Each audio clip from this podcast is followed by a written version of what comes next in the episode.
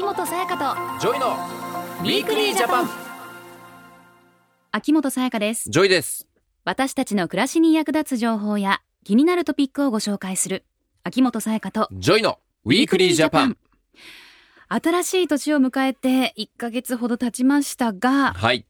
どうですかジョイ君、うん。いいスタート切れましたか？どうなんだろうね。わかんないよ。始まったば切れてんかりだもんね。の？いいスタート俺。ジョイ君の SNS とか見てると、うん。おなんかすごく忙しそうにしてていいスタート切れてるなっいやていう感じしますけど。SNS ってのは大体みんな忙しぶるじゃん。暇なのをいかに忙しそうに見せるかっていうのもテクニックだからさ。私たちの仕事はね。特にタレントさんなんかあるじゃんそういうの。ありますあります。うん。結構そう見せちゃったりするしさ。でもなんだかんだ言ってもすごくいいと思いますよ。本当？うん。まあ幸せだからね。そう充実してるって。う。んうんうん。そう。だって何のトラブルもないでしょ、まあ今のところ。変なトラブルはないね、うん。でも世の中にやっぱいろんなトラブルがあるわけですよ本当に。そうよ。みんな抱えてたりするでしょ。うん、うん、身近な本当にねトラブルに巻き込まれてる方とかもねいらっしゃると思います、はい、今の段階で。うん、でも大ごとにせずに解決したい。だけどどうしたらいいのかわからないって困ってる方も本当にね多いのかもしれません。解決方法がねなかなか分かんないって人はいると思うよ、そこで今日のテーマはこちら。もしもの時に活用しよう。解決サポート。このもしもの時というのは、うん例えば賃金の未払いや、はいセクハラ、パワハラ、うん相続、離婚に関するトラブル、さらに猫や犬などペットによるトラブルなど身の回りで起こる揉め事のことです。はいはい、ジョイ君がうん、もしこうした身近なトラブルに巻き込まれてしまったらどうやって解決しようと思いますか？まあ僕だったらねまあ例えばさ、まあ、この番組で結構そういう困りごとがあった時の対処法とか教えてもらってると思うんだけども、まあ法テラスに相談しようとか民事調停っていうね解決方法があるっていうのはやったじゃん番組で。そうですそうです。やったよね？やりました、うん。また騒音などの公害に関しては、うん。公害紛争処理制度を使って解決する方法があることもうん。この番組でご紹介してきました、はいこのように身近な困りごとを解決に導くためのサービスや制度はいくつかあって今日ご紹介する解決サポートもそうしたサービスの一つなんだそうです、うん。えーでは早速スペシャリストをお迎えしましょう、はい。法務省大臣官房司法法制部審査監督課長三宅圭介さんです。よろしくお願いします。よろしくお願いします。三宅さん早速解決サポートとはどういうサービスなのか教えていただけますか？はい。身の回りで法的なトラブルが起こった時の解決方法は大きく分けると2つあります。うん一つは裁判できちんと白黒の決着をつけるもの。はいもう一つは裁判ではなく主に話し合いで解決するものです。うん裁判は時間も費用もかかりそうっていう心配される方は裁判所が間に入って双方の言い分を聞いた上で紛争解決の手助けをしてくれる民事調停などの方法もあるんですよね。はい。ただし裁判、つまり民事訴訟によらない解決方法には裁判所で行っている調停だけでなく行政機関や民間事業者が行っているものもあります。うん、先ほど秋元さんがおっしゃっていた公害紛争処理制度は行政機関が行っているものです。ううんんえ三宅さん民間の事業者が行っているものもあるんですか？はい。それが今日のテーマである解決サポートです。んうん法務大臣の認証を受けた民間の事業者が公正中立な立場からトラブルになった当事者の間に入って紛争解決のお手伝いをしてくれるんです。事業者は法律で定められた厳格な基準をクリアしたその道のプロですからはい専門家としての知見を生かして双方の言い分をよく聞いて話し合いによって解決へと導いてくれます。うーんしっかりこう法務大臣のね認証を受けた専門家の人、えーうんそういう人がサポートしてくれるっていうことですからこれは頼もしいですね。はい、事業者はトラブルの当事者から申し立てや相談を受けると、もう片方の当事者に連絡をするとともに、そのトラブルを仲介するのにふさわしい担当者を選びます。うん。はい。担当者は中立な立場から当事者双方が納得いく解決に向かうよう、はい。様々な働きかけを行うことで話し合いをサポートします。うーんそうなんですね。後半は解決サポートはどんなメリットがあるのか詳しくお聞きしたいと思います。秋元才加とジョイのウィークリージャパンさあ今日は解決サポートについてお話をしています三宅さん解決サポートは身近な法的トラブルを法務大臣の認証を受けた民間の事業者が話し合いによって解決できるようにサポートしてくれるサービスということなんですがどんなことがメリットとして挙げられるんですか？はい、解決サポートのメリットはたくさんあります。まず、話し合いをサポートする事業者の専門分野が幅広く、トラブルの分野に精通した専門家によるサポートが受けられる点です。うん例えばどういった分野があるんですかね？はい、事業者には弁護士会だけでなく、司法書士、社会保険労務士、土地家屋調査士、行政書士といった様々な事業の団体もあれば、家電や自動車、保険などの業界団体もあります。うんうんパワハラなど労働関係のトラブルなら社会保険労務士。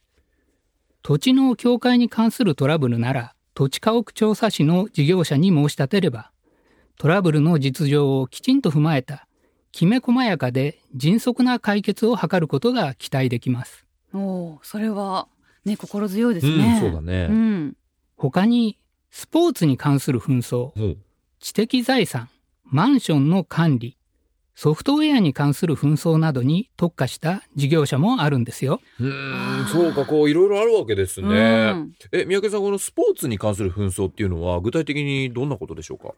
例えば、はい。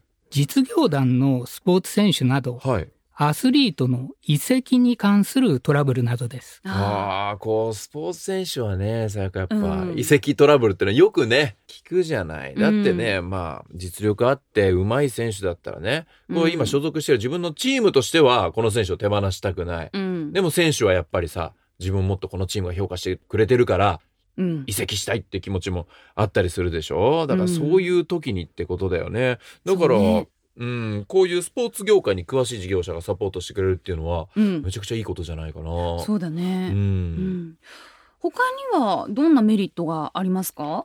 プライバシーや秘密が守られる点です。はい。うん裁判は公開ですが、解決サポートの話し合いは非公開で行われます。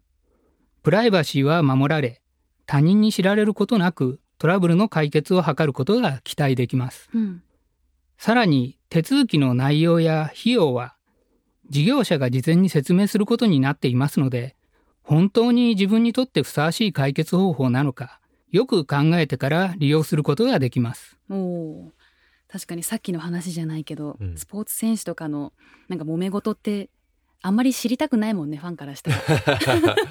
まあね、表沙汰になっちゃうとね、その選手としてもあんまりね、ねイメージもね。いいイメージがね、ないからね。う。ん、あと費用の面などはやっぱり気になりますから事前にある程度わかると安心ですねそうだなうん、えーまた、解決方法が柔軟なのもメリットだと思います。裁判は最終的には判決で争いを決着させるものですが、うん解決サポートは第三者を交えた話し合いによって、お互いが納得のいく解決を目指します。はい。そのため、トラブル自体が円満に解決するだけではなく、トラブルが解決した際には、お互いの関係を改善したり、一層発展させたりすることも期待できます。えもう、一層発展させる。これは三宅さんどういうことですか？例えば、ペット用のトリミングサロンで、飼い犬がトリミング中に死亡したというトラブルがあり、はい。当事者だけでは感情的になってしまい話し合うことができなかったことから、この解決サポートを利用したというケースがありました。えうんこの時は事業者が間に入ったことで冷静に話し合うことができ、トリミングの室内を見えるようにすることや、定期的な社員教育、チェック体制の強化、申し立て人の愛犬を供養することなど、相手の気持ちを理解するまで話し合いを重ね、円満な和解に至りました。へえ、これすごいですね。うん普通なんか怒りのまま突っ走ってしまいそう。悲しみももちろんあるし、絶対許せないかなっていう思う案件だけど、最終的に円満な和解に至ってると、うん、いうことだから、うんこれ三宅さん慰謝料とかねこう金銭的な解決方法だけじゃないってことですね。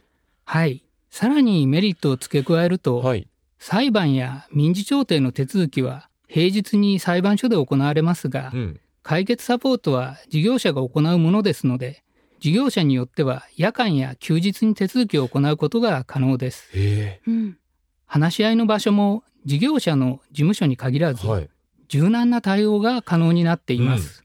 一部ではありますが、オンラインを活用した話し合いを行っている事業者もあるんですよオンライ。ンもあるんだええまあ仕事が忙しい方は本当にね休日や夜間も対応してもらえると助かりますよね。ちゃくちゃ助かるでしょうこれは、うん。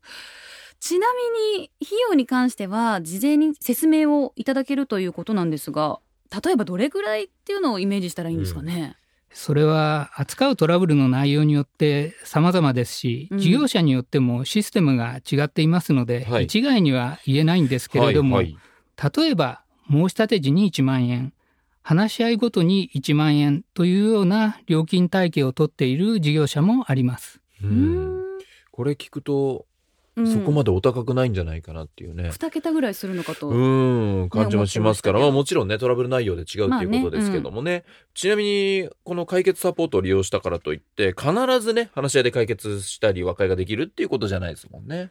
そうですね。申し立てても相手方が話し合いに応じてくれなければ難しいです。はい事業者は相手方に連絡をする際に工夫をしながら応じてもらえるよう努力してくれます。それにより相手方が話し合いに応じたケースについてはおよそ4割が和解しています。うんうんまた、およそ5割以上の案件が3ヶ月以内で終了していますので、一般的には早期の問題解決が期待できると思います。はい、こう早期解決できるっていうのはいいよね。ねえ時長く間かかなるとねってっちゃうとね結局はこれやんなきゃよかったなとか思っちゃゃったりするし、自分が参ってきちゃったりもするけど、ねえお金も心も体もすり減ってきちゃうからね、そうだね。えーでは解決サポートを利用するにはどうしたらいいんですかね？はい。法務省のホームページ内に解決サポートのページが設けてあります。トラブルの内容や事業者の所在地などから簡単に事業者を検索することができます。問い合わせは無料でできますので、まず自分の抱えるトラブルの解決に適していると思われる事業者に電話をしてみていただければと思います。はいまずは解決サポートで検索してみてくださいゲストは法務省の三宅圭介さんでしたありがとうございましたありがとうございました。ウィークリージャパン地震や台風などの自然災害の影響で住宅ローンなどの返済にお困りの方へお知らせです。こうした災害により被災された方を支援するため自然災害による被災者の債務整理に関するガイドラインに基づき一定の要件のもとローンの減額や免除を金融機関に申し出ることができます。このガイドラインを活用することにより生活再建のために財産の一部を手元に残すことができる。債務整理したことが個人信用情報に登録されない。などのメリットがあります。対象者の要件など詳しくは「自然災害ガイドライン」で検索してください。明日の暮らしをわかりやすく。政府広報でした。ウィークリージャパン。秋元才加とジョイのウィークリージャパン。今日はもしもの時に活用しよう解決サポートというテーマでお話をしてきました、はい。今日ご紹介した解決サポートについてもっと詳しく知りたい方は法務省のホームページをご覧ください。今日の番組内容はポッドキャストでも聞くことができます。番組ホームページにアップされますのでウィークリージャパンで検索してくださいそして番組ホームページでは皆さんのメッセージも受け付けています、うん。番組への感想や今後放送予定の番組テーマについて質問疑問などぜひお寄せください。メールをご紹介させていただいた方には番組オリジナルのステッカーをプレゼントしています。え今日はメッセージをご紹介します、はいはい。東京都マイケル隆さん。海外旅行によく行くのですが毎回毎回悩むことといえば、うん。帰り際に選ぶお土産ですああ、そうかう。ん、できれば友人に海外旅行の思い出を楽しく伝えるために、お土産も旅行の雰囲気が伝わるものがいいなと思い選ぶことを意識していますうん。多くの場合美味しそうなお菓子を購入することが多いのですがまさかお菓子にお肉が入ってるなんてことありませんよねうん。今回のテーマを聞いてふと不安になったので教えてくださいといううメールでした、はい。年末のラジオ聞いてくださったんですかね？ってことじゃないかな。ね持ち込み注意、ねね、肉製品これはね、気づかない間に持ち込んじゃってる可能性があるからね。もうわかんないでね、自分たちはね。ね月餅にもお肉が入ってるかもっていうおそうな話をんだよねしましたからうん。まずねこう見た目じゃわからないから裏のこうね原材料のラベルをねぜひチェックしていまあただきたいですね。そこ見るのが間違いないよね。うんうん。まあ、ビーフチキンポークね表示があればはい。表面上入ってなく見えてもうん。こう中に入ってるのでぜひチェックしてみてください。そうね、もしくはもう本当お菓子っていうパターンを諦めるからね。不安だったらね。なんか見たけど不安な時あるじゃん。書いてねえけどどうしようみたいな。読めない時あるよねそう。読めないと、でいや全然ありますよ。そうそう。でそういう時はもうあのスノードームにしましょ スノードームだったら持ってこれますね。持ってこれる確かに。う。うん。知らないで持ち込んじゃうってこともないので、じゃあ、次回からマイケル隆さん、スノードームを。いや、もう、お土産にいや、好きなもんでいいんだけどね。困ったらスノードームみたいなさ。はい。うん。ということで、えーメールありがとうございました。はい。番組オリジナルステッカーをお送りしたいと思います。来週はパスポートのお話です。ほジョイ君はパスポートをきちんと管理してますう。かあしてますよ、もちろん。おしてます。ちゃんと置くとこ決めてるとかあそういう置くとこ決めるとかもそうだし、うんうん。しっかりパスポートの期限が切れないように、うんうん。役所に行って やってみたいなことは、しっかりやってますよ。そうですよね。はい。もうすぐ新しいデザインのパスポートの発行も始まるそうなので改めてパスポートの重要性など伺っていきたいと思います。OK。来週もぜひ聞いてください。お願いします。秋元才加と。ジョイのウィークリージャパン。お相手は秋元才加と。ジョイでした。また来週秋元才加とジョイのウィークリージャパンこの番組は明日の暮らしをわかりやすく内閣府政府広報の提供でお送りしました。